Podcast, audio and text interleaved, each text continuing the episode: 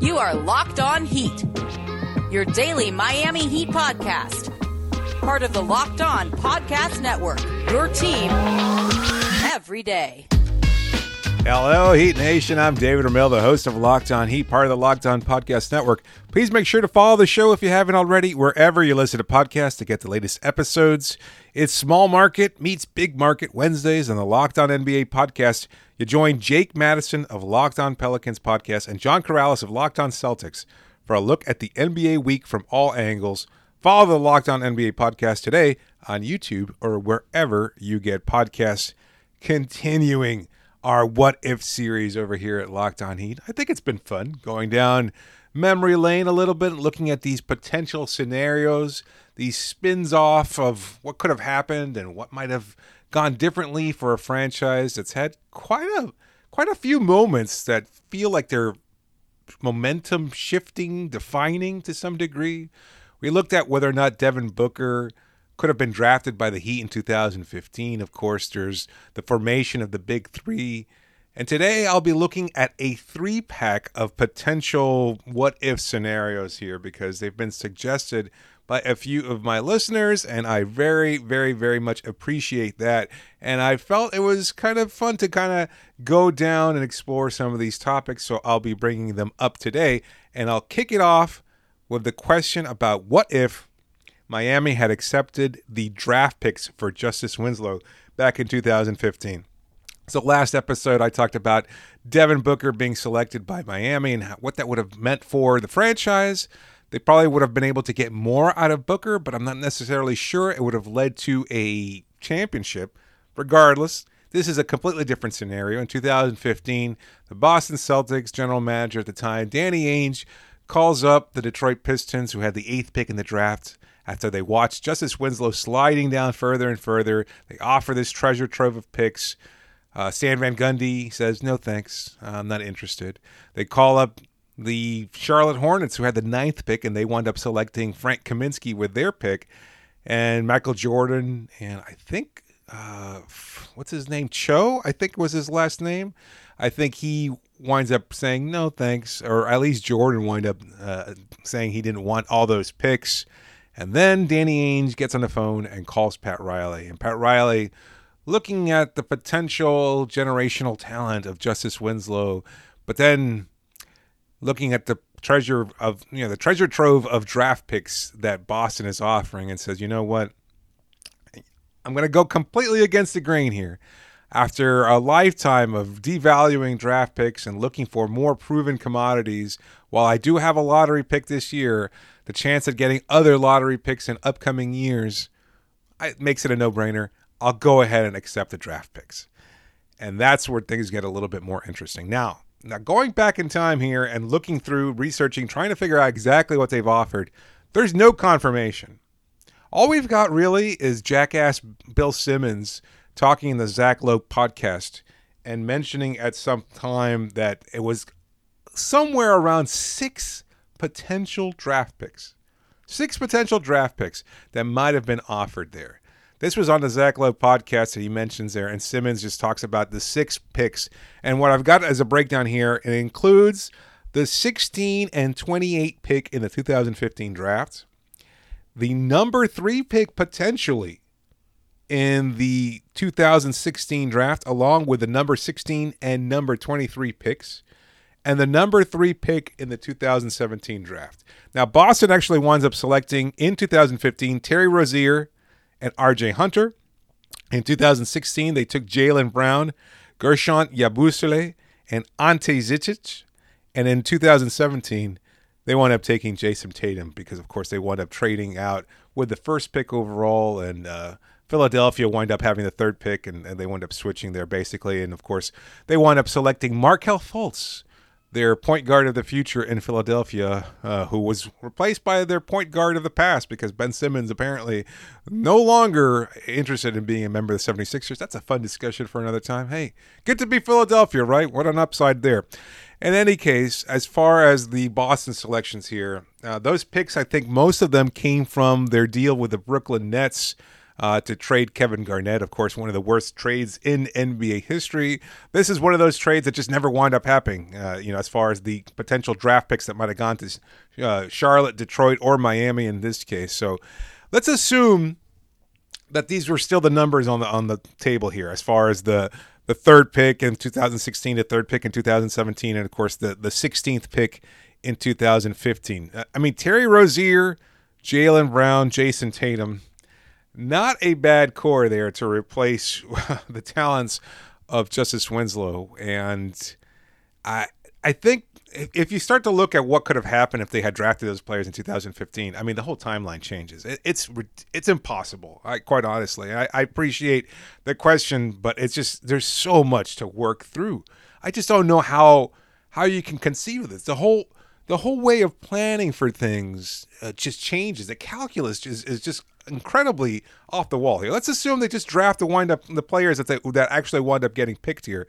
You've got a talent in Brown and Tatum that you can build around, and from that point forward, I mean, you add that to Goran Dragic, I guess, who's still on the table. You assume that Dwyane Wade comes back at some point. Of course, he winds up leaving in 2016. Maybe he doesn't leave in 2016. If you've got Terry Rozier there, I, I know Rozier is a longtime associate of Dwyane's because I, I, don't know exactly what their connection was, but uh, Terry Rozier, one of those rare players that wound up getting a jersey from Dwyane Wade during his retirement tour.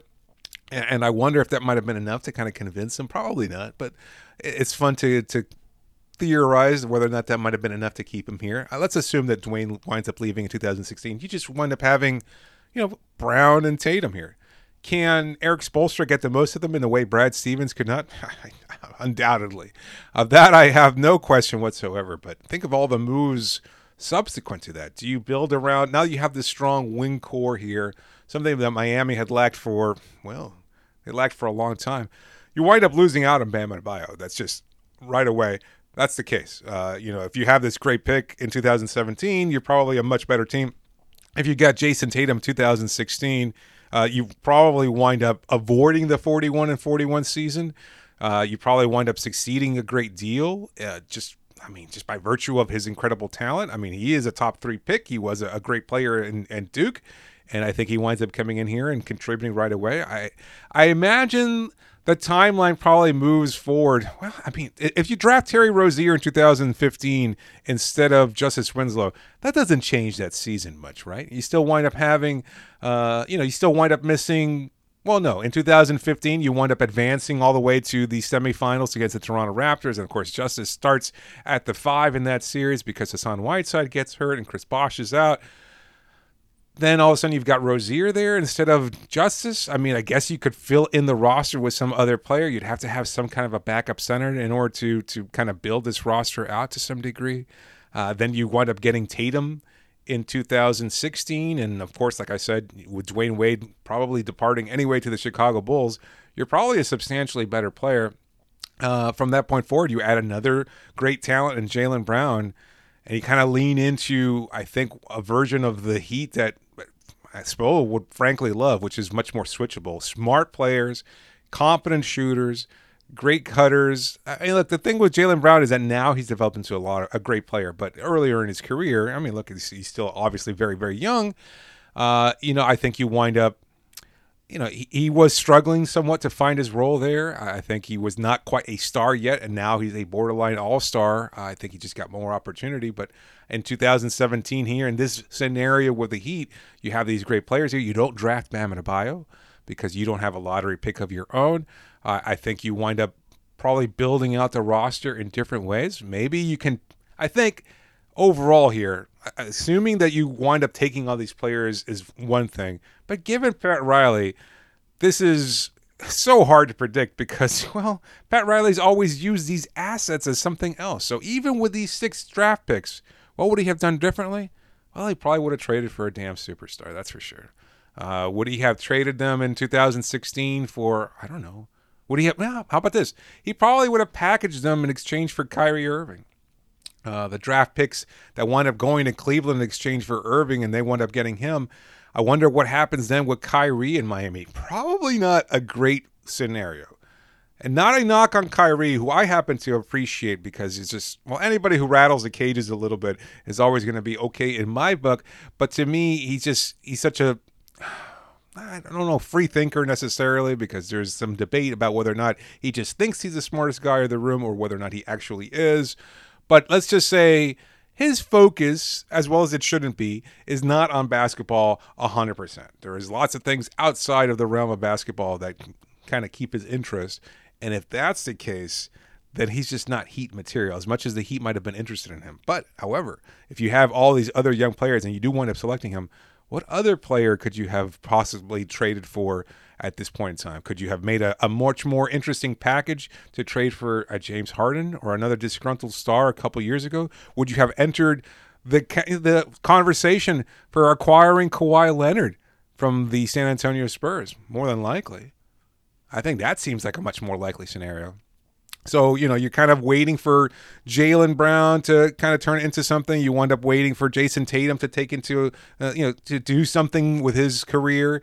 And then instead, you wind up just packaging for a superstar. That's the thing here is that even with all these draft picks, Pat Riley was going to probably just use that collateral for another superstar level player. I, I, think more than likely it would have been a guy like Kawhi, just a disgruntled star there. He would have taken a chance on his injury, and maybe they would have been able to get to a championship a little bit sooner because then all of a sudden you have a player in Kawhi that you can build around and you can add other players to. Dwyane Wade comes back and who knows what happens. I mean, it's a completely different team. You don't, you know, you don't wind up taking Duncan and Robinson, although of course as an undrafted free agent, maybe he winds up complementing what Kawhi could do. Maybe you go and take a chance anyway.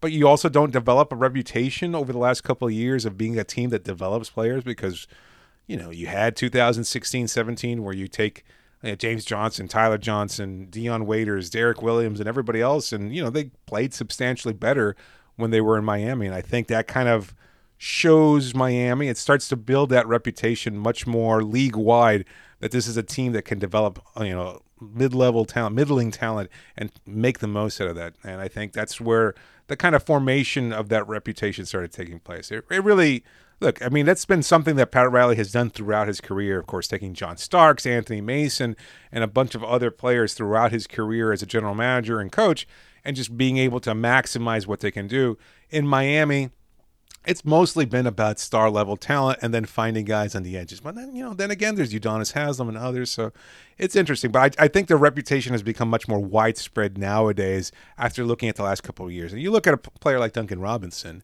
who winds up just getting paid $90 million. And I think that's certainly a great, uh, you know, proof that Miami is able to come in. And if you're willing to do the work, you get paid. So it's interesting to see how this whole scenario would have panned out. I, I think it's, it's, very hard to say because even with these draft picks, who knows how quickly they would have developed in Miami's roster, and more than likely, with a play, with a person like Pat Riley in charge, he's just viewing these as, as assets anyway. Even he's not going to wait for Jayson Tatum to develop. He's not going to wait for Jaylen Brown to you know become a potential All Star. He's going to say, oh, "Okay, well, you know, Jimmy Butler's upset. I, am going to trade for him in 2018. Was it? Yeah, I, I think maybe he would have." Sped up the process a little bit unless he was able to acquire Kawhi Leonard. So, you know, again, snowballing here, things start to change. It's just all about how Miami views draft picks in general. But it also kind of shows what I mentioned in the previous episode is just how badly people wanted Justise Winslow on their teams. Like the fact that he slid to 10th is kind of interesting. And it always happens, right? There's always a player that slides and you wind up wondering why and maybe the book was accurate on him. Maybe you know I, I was reading a lot of the draft reports and profiles. You know, you never believe the the player comparison that he that was brought up the most. James freaking Harden, James Harden. People were comparing Justise Winslow to James Harden. Why? Because he shot well in college, because he was a good pull up shooter, because he could get to the rim. He had elite speed. They thought his combination of size and speed would translate at the NBA level where he would be able to just be more of a a guy with a ball in his hands and get to the room and uh, rim at will, and and just it's just never happened. And it's just funny how that that kind of player comparison.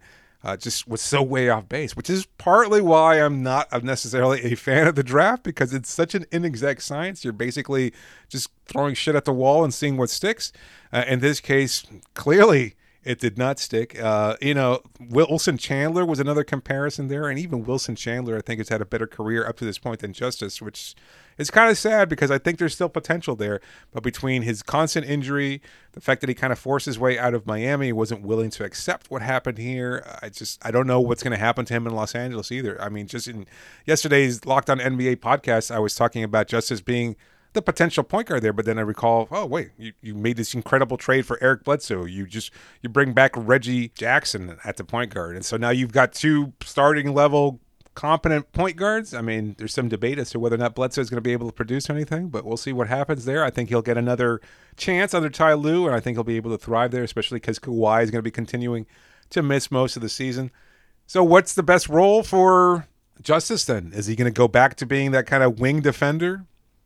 You know, that's that's the big debate. You know, even looking at these draft profiles, a lot of people had high hopes that he was going to be a star level player, mostly because he was going to have the ball in his hands. And he said from day one he wanted to be a point guard. Uh, I, I, mean, it's just never has worked out for him, and I don't know that it ever will at this point. So it's just a matter, a classic situation here where he's never going to tap into the potential that a lot of people erroneously ascribe to him in the first place. He's also never going to be in the right situation and the right fit. Hell, man, maybe it would have been better for him to have gone to to Boston in the first place. Maybe if they had selected him there maybe they would have plugged him in as a point guard because they wound up taking Rozier anyway at 16. And maybe if they had just gone to Winslow, it would have all worked out for them. He would have been making, you know, sweep corner passes to a wide open Jayson Tatum or Jaylen Brown. And who knows, they would have had a great switchable wing perimeter defense there with those three guys. And, and who knows, with Al, Al Horford playing well, would they have made a trade for Kyrie Irving if Justise was their starting point guard? Probably not. So, lot of uh, lot of questions there and no easy answers. But I'll talk a little bit more about well the Big Three era, just because it's such a pivotal point in Miami Heat history. And I'll ask the question that still stings many a Heat fan heart, which is what would have happened if the Heat had won the 2011 NBA Finals. But first, a reminder that if you or somebody you know is dealing with profuse sweating and wants to do something about it, then the product for you is called Sweatblock. It's been doctor created, doctor recommended. It's been on Amazon for a few years now. You can go check out the reviews for yourself, but it's a product that works. It works for up to seven days per use, and it's dry shirt guaranteed. If Sweatblock doesn't keep you dry, you get your money back. It, you find all sorts of reviews all over the place. It's been tested on TV by firefighters on the Rachael Ray Show. I've got a friend who's been using it really enjoys it, has given him all sorts of new confidence. He doesn't have to change shirts in the middle of the day, just feels much more comfortable. And best of all, if you go and buy the product now, if you go to sweatblock.com, you get 20% off if you use the promo code LOCKDOWN. You can get the product at Amazon, you can get it at CVS, but if you go to sweatblock.com and use the promo code LOCKEDON, you'll get 20% off your first purchase of Sweatblock. Today I want to tell you about a simple way to get all the entertainment you love without the hassle. DirecTV Stream brings you live TV and on demand favorites together like never before, which means you can watch your favorite sports, movies, and shows all in one place. And the best part, there's no annual contract. So stop waiting and get your TV together and DirecTV Stream. You can learn more of directv.com. That's directv.com.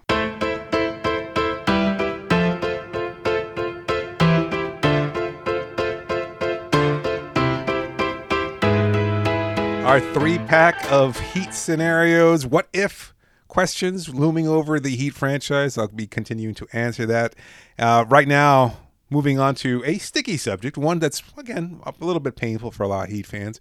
What if the big three had won 2011? This one comes in from Max a longtime listener and also a contribute or contributor over at All You Can Heat. Make sure you check out all of their great work. That's my former site. I wrote there a long time ago. And um, look, I, th- I, think it's still a great source of information for any kind of heat related content. Max does great work himself, and he asks, "What does the Big Three look like if they had won in 2011?" Well, that's like there was a great team. They wound up pulling it together. Of course, everybody remembers nine and eight and Bumpgate and everything else. But towards the end of the season, they had won 21 to 22 games. Uh, they looked like a powerhouse, like everybody assumed they would be. They had some bumps along the way, but they were able to beat the Boston Celtics. They were able to beat the Chicago Bulls uh, they were able to advance pretty well into the NBA Finals. And then once they were there, things kind of fell apart. Uh, I made the mistake last year because we were kind of running out of content in between the wait for the start of the Orlando bubble and nobody knew what was going to happen with the NBA season. And of course, they were replaying the 2011 NBA Finals on NBA TV, I believe, and I rewatched some of those. Those were pretty painful.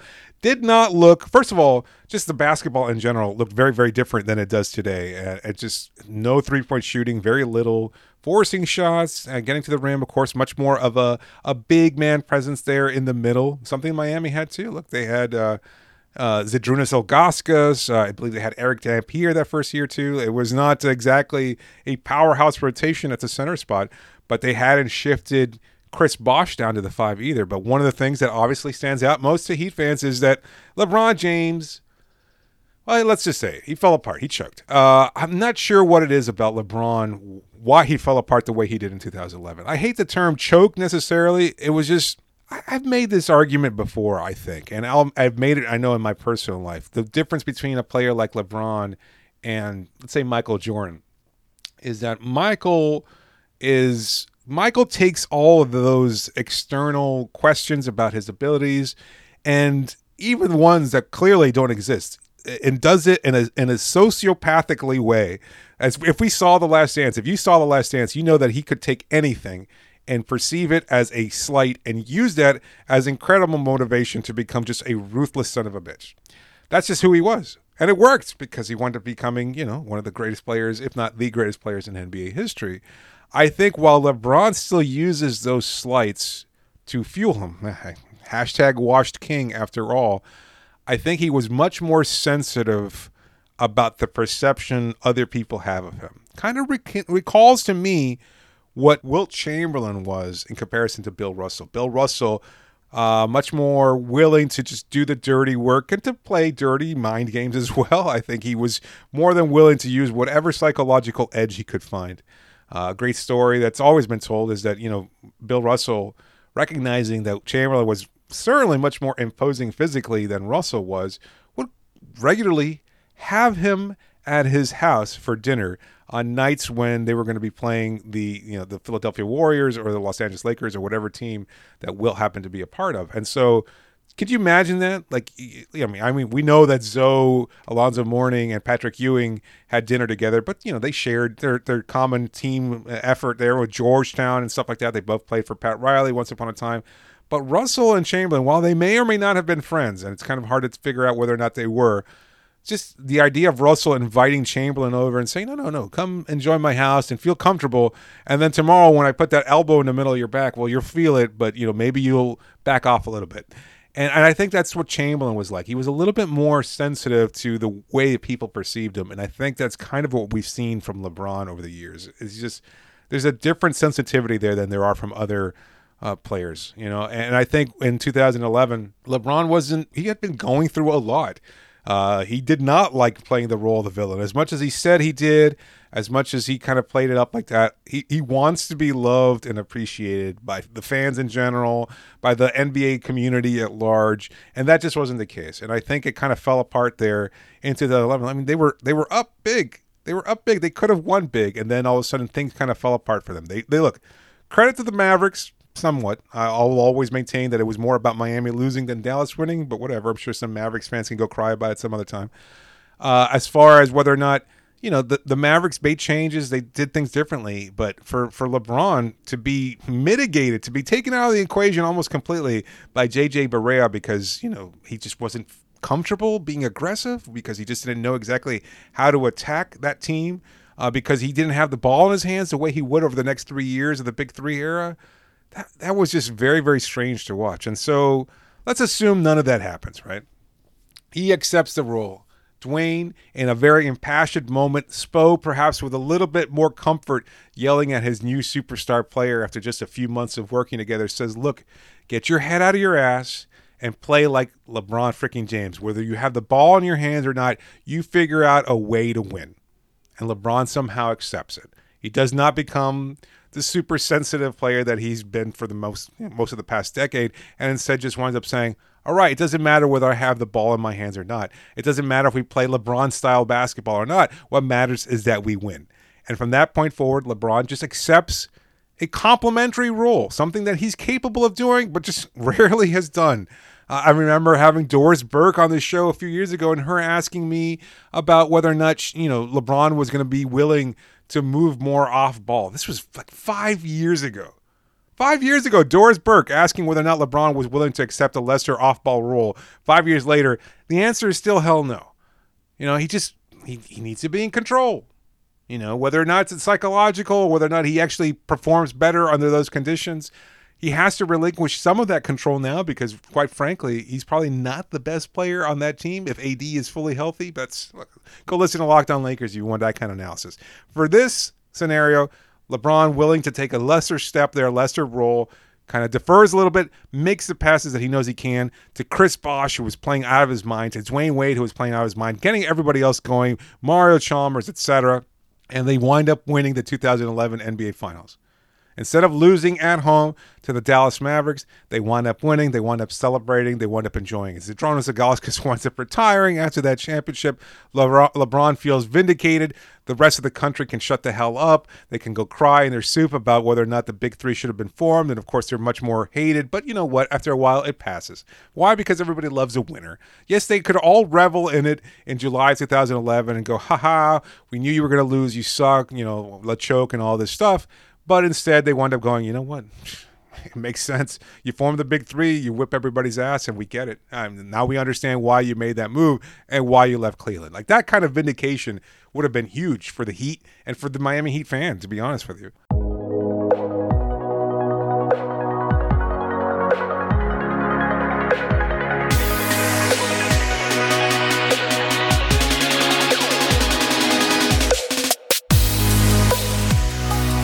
After that kind of win, what happens then is, you know, Shane Battier doesn't come to this team. Uh, I think, you know, Shane mentioned to me that on this podcast that he was deciding whether or not to join the San Antonio Spurs, who lost to the Dallas Mavericks in the Western Conference Finals, or to join the Miami Heat.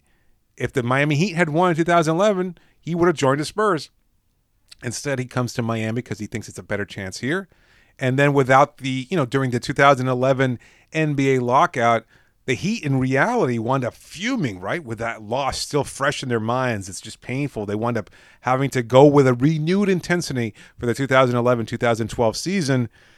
You know, maybe they're a little bit softer. Maybe they're not quite as laser focused, although I think that having won in that first year probably would have propelled them a little bit more. Now, does Ray Allen join the team then? Uh, probably not. At that point in time, he was still a, a member of the Boston Celtics but they made changes to the roster. They knew they had to do things a little bit differently. Look, I mean, Shane, his addition was a huge factor because with Shane there, they were able to play a little bit more versatile lineups. Uh, you know, Shane was alternating with Udonis Haslem in the starting lineup. Uh, Udonis more of a typical four, but Shane more of a mobile four who can you know switch a lot more. He could have played more defense and allowed LeBron to handle more of the the three start, you know, small forward type players, so that he wouldn't be, you know, taking on that added pressure defensively. Uh, it could be more of a help defender, etc. I don't know that they necessarily lean into that if they don't have Shane Battier in the roster. I don't know if they necessarily even go the small ball route. Uh, it's impossible to say for certain, but I mean, would they have been able without Shane Battier? Would they have been able to knock off the very talented young core of the Oklahoma City Thunder in 2012? That's a tough one. I don't necessarily think they would have. I mean, Shane wound up playing a huge role defensively on guys like KD and James Harden. They wound up limiting Harden almost completely in that series. And while, you know, certainly Kevin Durant wound up having a very good series himself, I mean, a lot of those games were close. And without Battier there and his tremendous performance in that finals, I don't know that they necessarily win it in 2012. So instead of losing in 2011, they wind up losing in 2012. Does Ray Allen join the following season there if they've just lost to the Oklahoma City Thunder? Maybe, maybe not. I don't know for certain if people and players around the league view Miami as a sure thing. Like they, it seemed like they had gotten over the hump in 2011 in reality, and then once they won in 2012, everybody pretty much penciled them in as a finals participant for the next few years. We know now that didn't quite work out that way because they wound up losing in 2014. But at the same time, they were, you know, a lot of people, again, viewed them as okay, they figured it out. They went through their lumps in 2011. Now they've got it. They understand exactly what it takes to win. And that's why quote unquote ring chasers like Ray Allen, Rashard Lewis, and others were willing to join those teams at greatly discounted rates in order to complement the uh, you know the, the, core of Chris Bosh, LeBron James, and Dwyane Wade. I don't know that necessarily happens. Uh, I don't know what happens from that point forward too. If you don't have Ray Allen, well, you can kiss 2013 goodbye, and then do you make another trade? Do you wind up saying, well, Shane, you know, without Shane do we need somebody like Shane? Do you wind up trading a player like Chris Bosh too? Obviously, you're not going to trade LeBron James. I, you know, it's just so funny. The loss in 2011, as much as it's a painful memory for a lot of Heat fans, myself included, I think it's also a pivotal point there. I think from that loss, you're able to grow, to develop something, to to change, and to become a better version of yourself. And I think that's certainly uh, something that happened with this team. And if they had if they had won in 2011, maybe they would have just kind of been accepting of what uh, you know that championship, and maybe they wouldn't have gone through the transformation they did. You know, maybe the league doesn't change the way it does if it's not Miami leading this the small ball movement with Chris Bosh. So I just noticed I've been going a little long as I've been taking this stroll down memory lane and have not exactly been trying to keep up with time constraints here. So apologies on that. I will not be getting into my third what if topic here. It's something I guess I will say for an upcoming episode. Just a reminder that you can get all the sports news you need in under 20 minutes with a Locked On Today podcast. Host Peter Bukowski updates you on the latest news in every major sport with the help of our local experts. You can follow the Locked On Today podcast on the Odyssey app or wherever you get podcasts. You can always reach me via email as well at lockedonheat at gmail.com or via Twitter using the hashtag AskLOHeat. Be sure to please follow the show. As always, you can leave a review. Have been getting some great feedback, and I appreciate that immensely. Please keep it up if you can, uh, either by, again, email or via Twitter or via a, a review on iTunes. Uh, special thanks to all of our sponsors, but I appreciate all of you listening and taking the time from your day. Most of all, this is David Ramil signing off for now.